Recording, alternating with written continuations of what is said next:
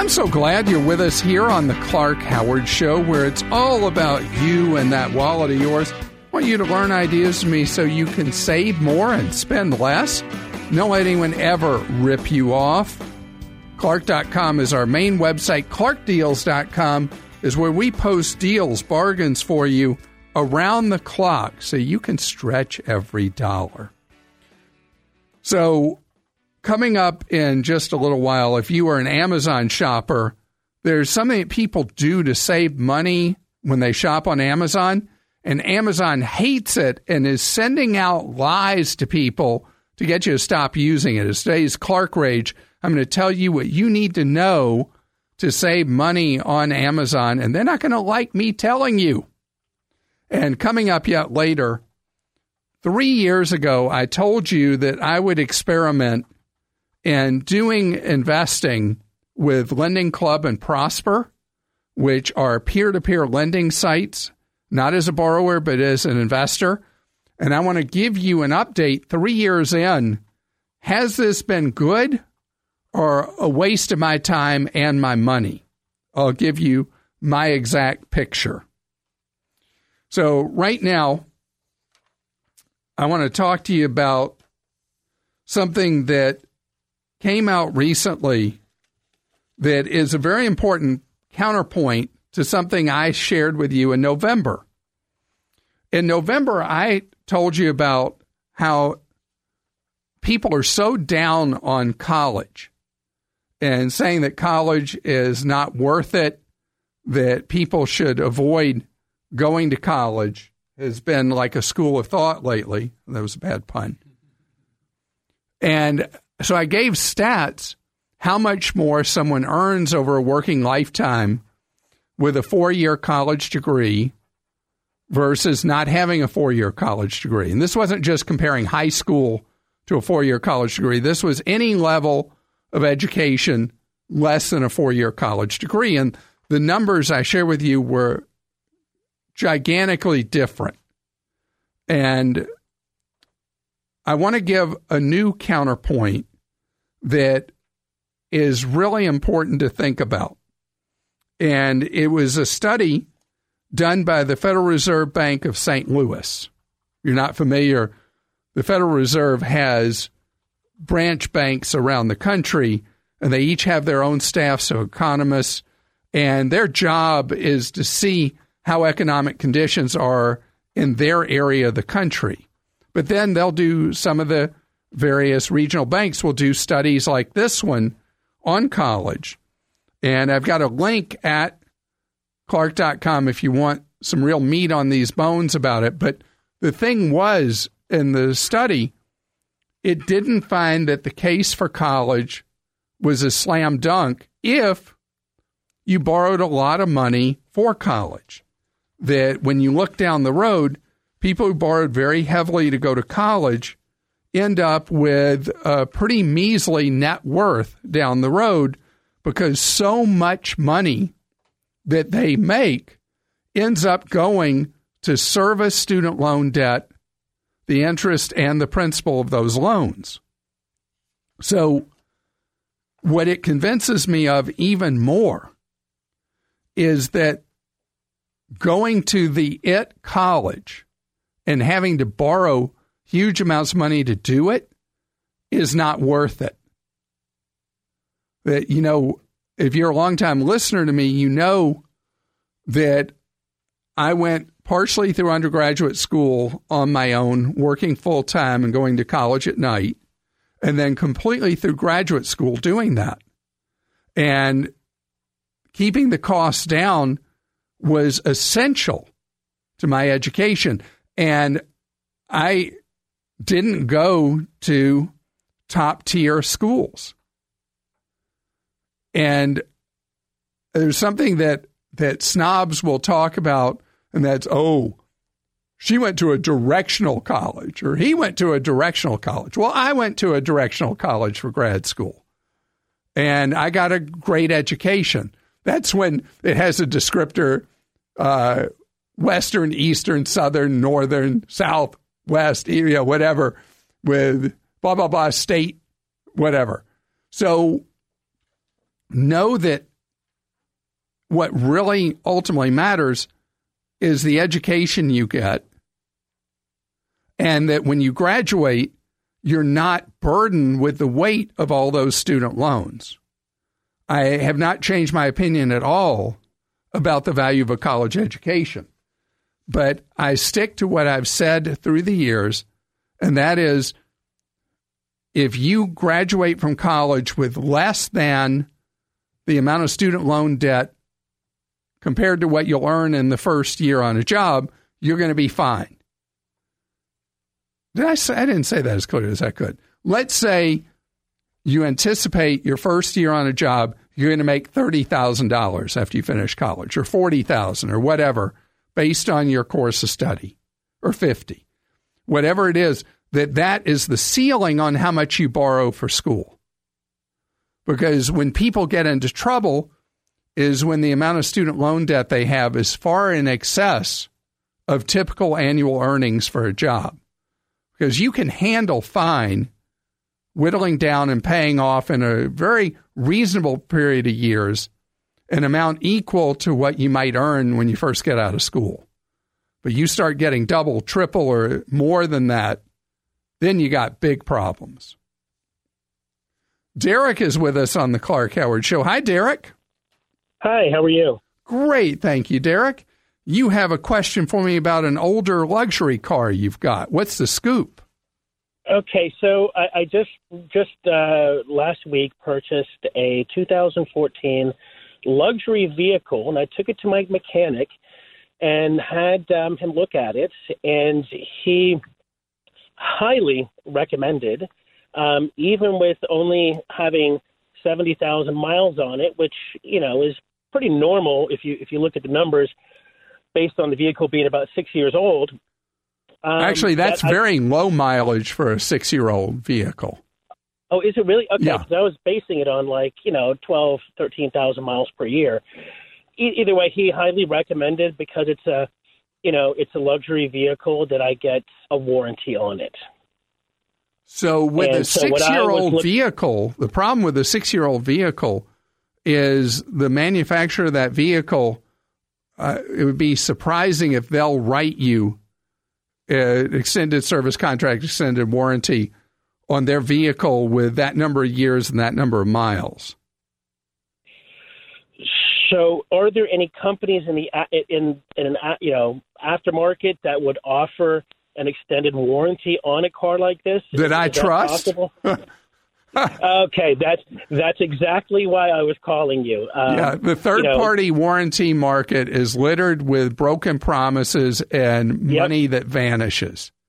That's exactly what I thought. It's really, really, um, virtually impossible to find a third party warranty that is going to be worth the paper it's written on. Gotcha. So, uh, you know, you have to be prepared when you buy a German luxury vehicle that anything that goes wrong is going to be very expensive to fix. Right. And I, I, don't know if you ever heard me tell the story about this guy who has um, these independent repair shops that now I think he's got like six of them. That mm-hmm. he, the early part of his career was a Toyota mechanic with mm-hmm. an independent shop. And he realized he could never make any money fixing Toyotas because they don't break a lot and the Toyota buyer isn't going to pay big money for repairs. So yeah. he switched to doing German automobiles and now he's making a fortune. Great, great to hear, Clark. so, so just know that. I mean, it's the truth. I mean, no, you don't want me to lie to you, right? No, not at all. That's the reason why I was calling you. Yeah. Only you. So uh, know that that you bought something that is going to be fun to drive, but not so fun when something does go wrong. Yeah, and I, I, I was kind of prepared for that because he warned me about that too. Um, so and you could ask okay. him, is this an independent mechanic or is this at a dealership? No, this is an independent. It, eh, you can ask him if there actually is a third party warranty that he has found lives up to its promises and pays him promptly for repairs And uh, when he picks himself off the floor laughing, no, he may actually have one, but I, I doubt it. But that would be, and that's where the proof would be. Here's somebody who depends on the income and he'll know which ones actually do what they say they're going to do. Ed is with us on the Clark Howard Show. Hello, Ed. Hi, Clark. How are you today? Great. Thank you, Ed. You have a question for me about something that I've talked about on the air and we've had a number of questions about. Hit me with it. Oh, yeah. So last week, I uh, found some information about myself online uh, on mylife.com and wanted it removed. So I went to your website and used the first generic email to ask them to remove it. But when I did that, they came back and said that I needed to send them a scanned copy of my driver's license. Right. Freaks uh, you out, so doesn't it? Oh, yeah. That was pretty crazy. So I followed the second uh, email template that you gave um, that was a little more strongly worded and they came back and said, "Oh, no worries, we will remove your information. Please allow 24 hours." Uh, problem is, it's been probably four additional days at this point, and the information's still there. So, one, wanted to let you know they're asking for people to send in their driver's license, and two, they're still not removing the information. Okay, now their excuse on the non-removal is that they're overwhelmed because of California's okay. new privacy law that gives people in California the right to essentially be forgotten, that websites are still trying to figure out how to implement the law that went into effect two weeks ago and don't have the staff yet or the procedures yet, or uh, maybe because you're not a Californian, they're not really excited about helping you. Right. So uh, I would like for you to be part of our team and keep pursuing this and report back to us on what actually transpires and do they eventually remove your information that you've asked to be made private. Yeah, I'll be happy to help out. But the reality is, California has done something really important, and that is we in the United States should have the rights that people do in many other countries, uh, dozens of countries in the world, where a website just can't willy nilly collect information on you and use it and distribute it and sell it however they want, that you have the right to control the information about you that's out there. And we should have a, a federal law that does just that. And I'm hopeful because the big tech companies are no longer popular in Washington with either political party. And so I hope that there will be new restrictions put in place that will control what Facebook or Google or anybody else does with data mining information about us, that we should have the right to control it. But I'd like you to continue to be a guinea pig and let us know how you're able to do with MyLife removing your information. Yeah, sounds good. And I'll keep you in the loop. Perfect. And the driver's license thing, did I mention why they do that? No, you did not. Okay, so the reason that they and many other sites want a copy of your driver's license is to verify that you really are the individual who's making a request to them. And so that is why many are asking for that. And Kim, you have something to add to that. Yeah, um, I was just going to say, even though they're asking, you don't have to give it. Which I, he did not do. Exactly, which I think is wonderful. But I just wanted to make sure that others know that as well, that if they follow up and ask you to give your driver's license, you don't have to. There's other ways to go about it. And I also wanted to offer the suggestion to call them because that's how I ended up getting myself removed. And it was very simple. And how long did it take before your information was wiped? That is another thing I wanted to add. Thank you for bringing that up. It actually took about 10 days. So I would say sit tight for another week or so. And then if it's still not removed, give them a call. Great. Thank you, Kim. Sure. And Ed, stay in touch with us. Today's Clark Rageous moment just makes me chuckle, and it's frustrating too. Amazon, as you know, has changed its business model. If you don't know this, you should know. they are no longer about being the lowest price. Everything about Amazon is convenience.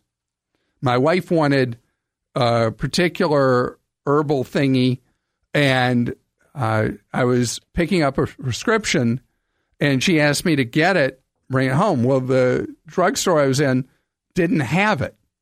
And then we went on Amazon, and they had like 40 choices for it. And so the availability of things that may not be easily and readily available, they're really good at. The deliveries, they're good at deliveries. But pricing, they're no longer good at. And they're really starting to get nervous about people doing comparison shopping and realizing that Amazon's not cheap on a lot of things anymore. So there's a product a lot of people use when they're shopping on Amazon. It's what's known as a browser extension called Honey. It's one I've recommended you use. I've also recommended Camel, Camel, Camel. Well, Amazon is so freaked out about people realizing how much at Amazon is not a deal that they are lying to people and have said that honey is not safe for you to use and you should deinstall it. Liar, liar, pants on fire. But you can buy new pants on Amazon if yours catch on fire. Anyway, so this is a big fat lie.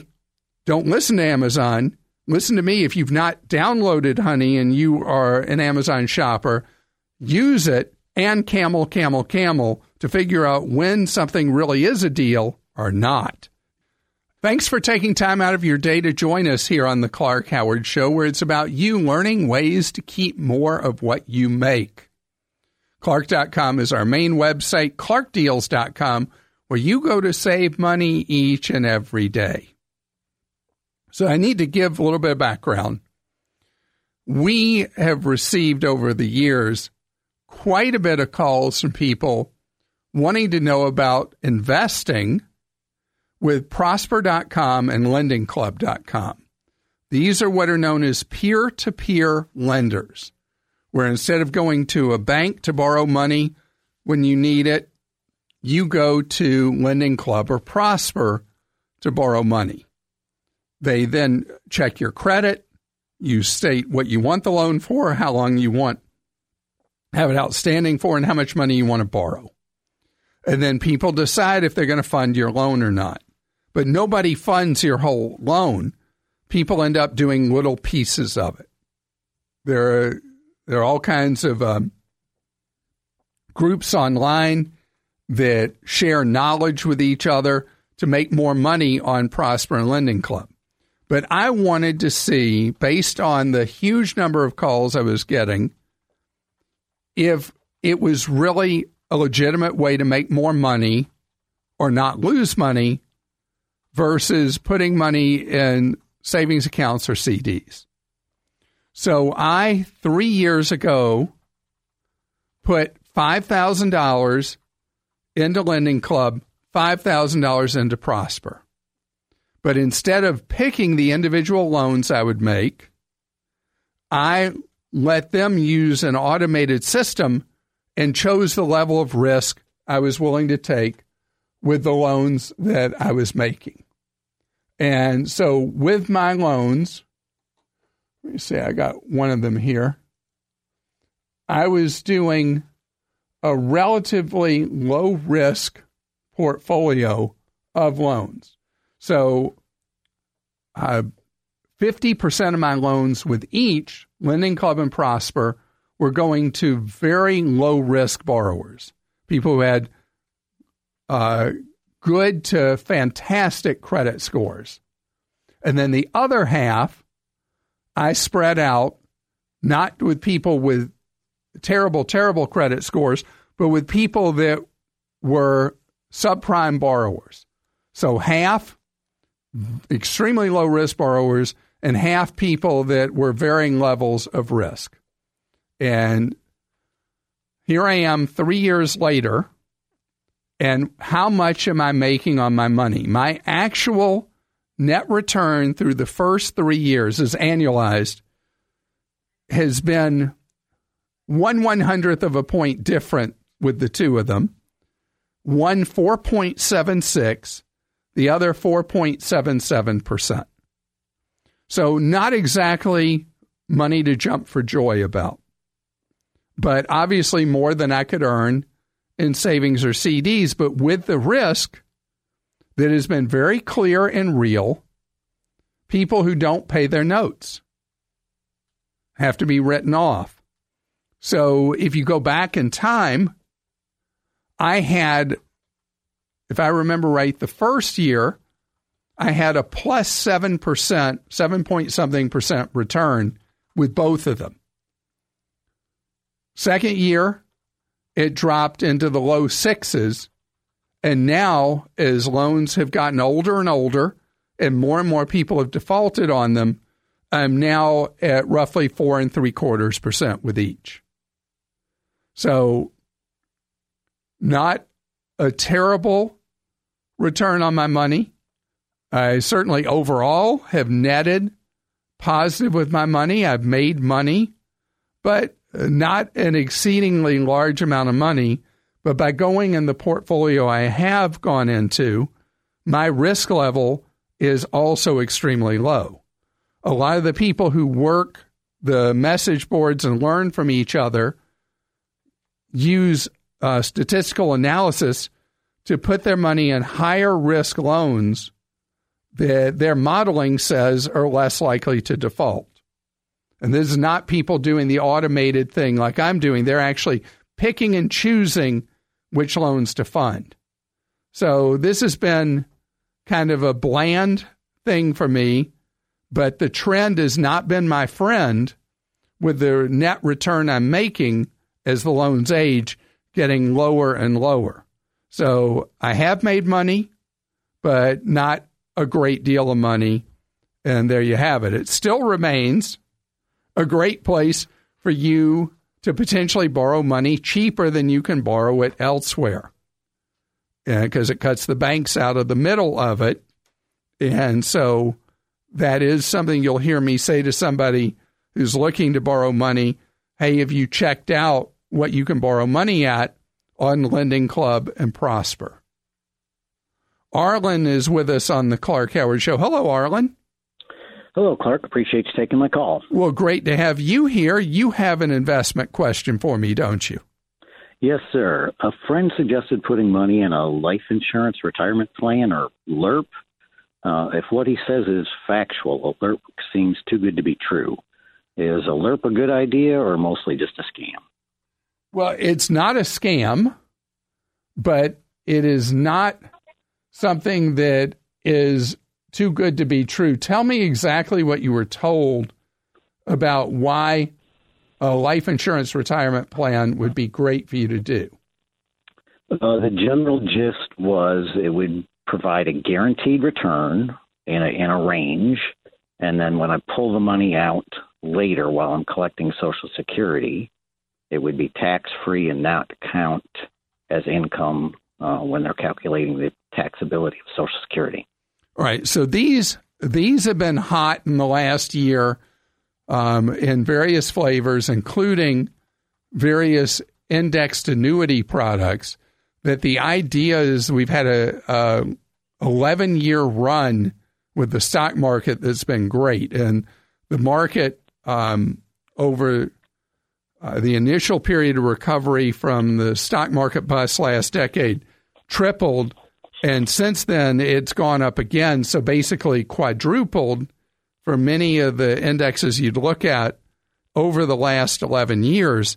And people are getting nervous, you know, the, that the market's ready for a fall. And so people are looking for safety. And that's where these pitches are coming from.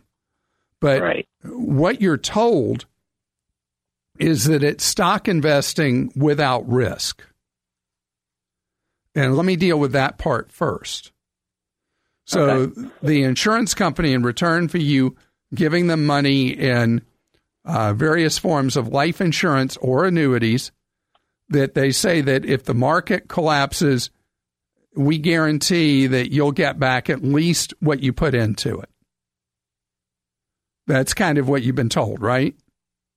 Yeah, well, and and they say I'm going to get a type of return as well. Okay, so on the return, what they do is each year you get only a portion that is capped of the return in the market. So the market tends to gyrate.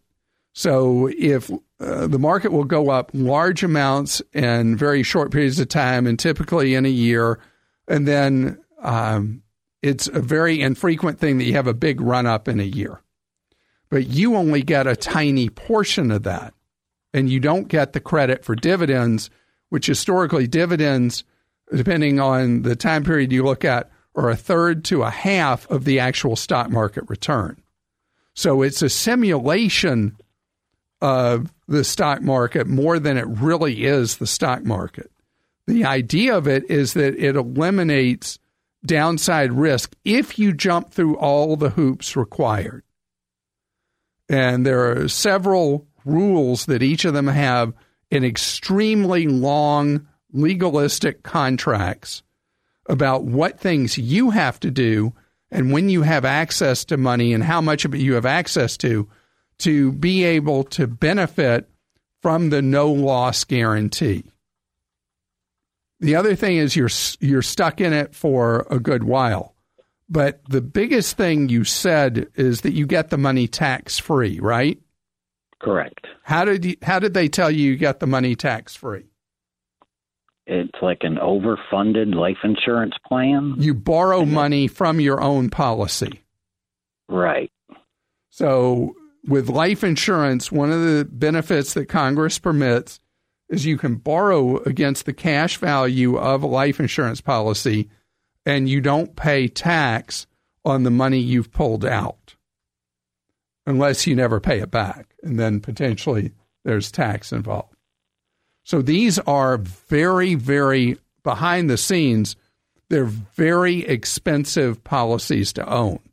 The underlying costs in them in commissions and expenses are gigantic. And so you have to know that's part of the drill.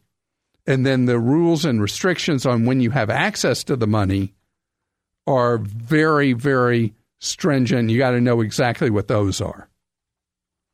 So they these are not something that's like what could ever go wrong or uh, this sounds like the greatest thing ever, and that's how they're pitched but it's not really an accurate picture. So it is kind of a scam. It's not a scam. it definitely is not a scam. It's just they are overpromised and they underdeliver, and there are restrictions on them that are very significant and important that you have to know. Not what the salesperson pitches, but what's in the contract is all the law cares about. Jack is with us on the Clark Howard Show. Hello, Jack. Hello, thank you uh, for having me on. Absolutely, Jack. I understand you are a teenager. Yes, I'm 14. And you are uh, an experienced stock market investor already. Is that accurate? Uh, somewhat. I guess I've been investing for about two or three years. Yeah.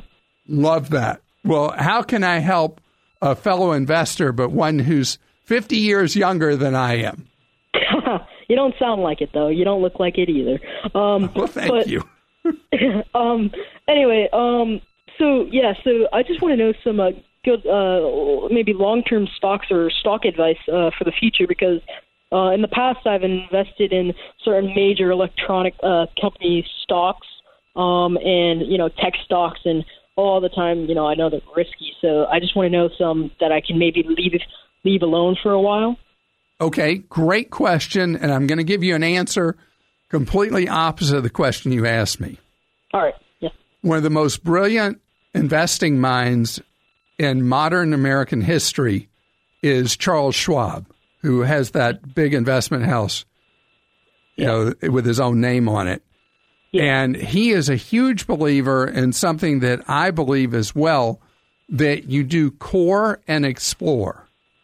And the idea is that the first of your money should go into index funds. You familiar with the term index funds? I believe so. It's where you Somewhat. own little tiny pieces of hundreds or thousands of companies.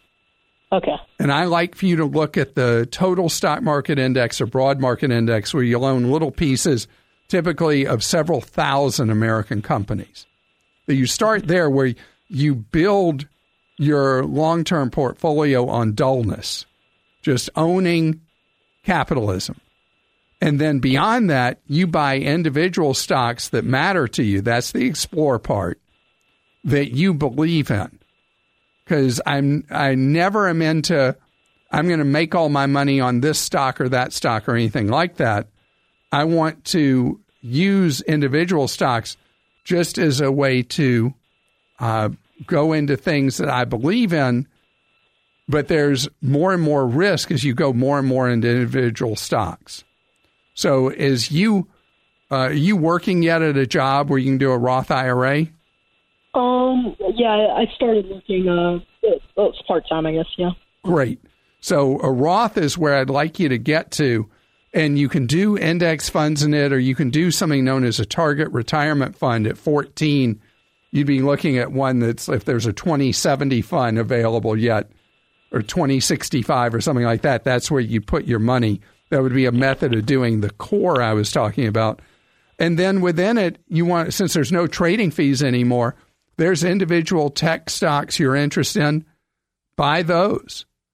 But your base starts with being well diversified and then buy what you believe in after that. Calvin is with us on the Clark Howard Show. Hi, Calvin. Hello, Clark. Thank you for having me. Absolutely, Calvin. You have one of those ultra expensive Chase Sapphire cards, don't you? Yes, I do. I'm a Chase Sapphire Reserve card holder. Um, my you know, it's going is, up to 550 bucks a year from 450. Exactly. Is still worth it? Depends on how much you travel. I'd say if somebody travels um, 12 flights a year or more, you know, the equivalent of one flight a month, mm-hmm. with the benefits you get from the Sapphire Reserve or the American Express competitor called Platinum that mm-hmm. also is $550 a year. That seems idiotic to people who don't travel. Like, why would anybody ever do it?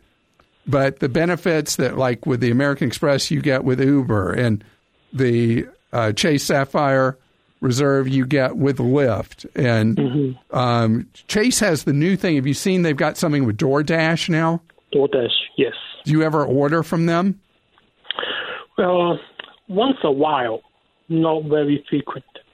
So that one would be one you'd have to you'd have to really like to order from them and have food delivered to you for that mm-hmm. to be a consideration. But the other things, the free lounges in the airports, that by itself, what you have to pay for lounge access otherwise is worth it for somebody who takes 12 or more flights a year. Yeah, here's the thing. I don't travel a lot, but I do redeem the points. I'm one of those like uh, people who are enrolled the Chase Sapphire uh, Reserve card uh, when it first rolled out. Uh, we had great. Uh, they give out great bonus. How many times do you uh, fly a year? I would say just one or two. Oh, most. oh. Then take your points you got for signing up, use mm-hmm. them, and mm-hmm. then don't renew the card or switch to the other Sapphire card, which is um, what's that one called? The one that's ninety nine dollars. Is that preferred? Preferred, yes, Sapphire preferred. Yeah, so I would make that switch from. You don't want to pay five hundred and fifty dollars a year when you're only flying a couple of times a year. It's not worth it for you. Use those points and then dump them. Well, not the points. Dump the card and don't pay them that kind of money because it's flat out not a deal for you. You're listening to The Clark Howard Show. Thanks for joining us today. The Clark Howard Show is produced by Kim Drobes, Joel Larsgaard, Deborah Reese, and Jim Ayers. And remember, 24 hours a day, we're there to serve you at clark.com and clarkdeals.com.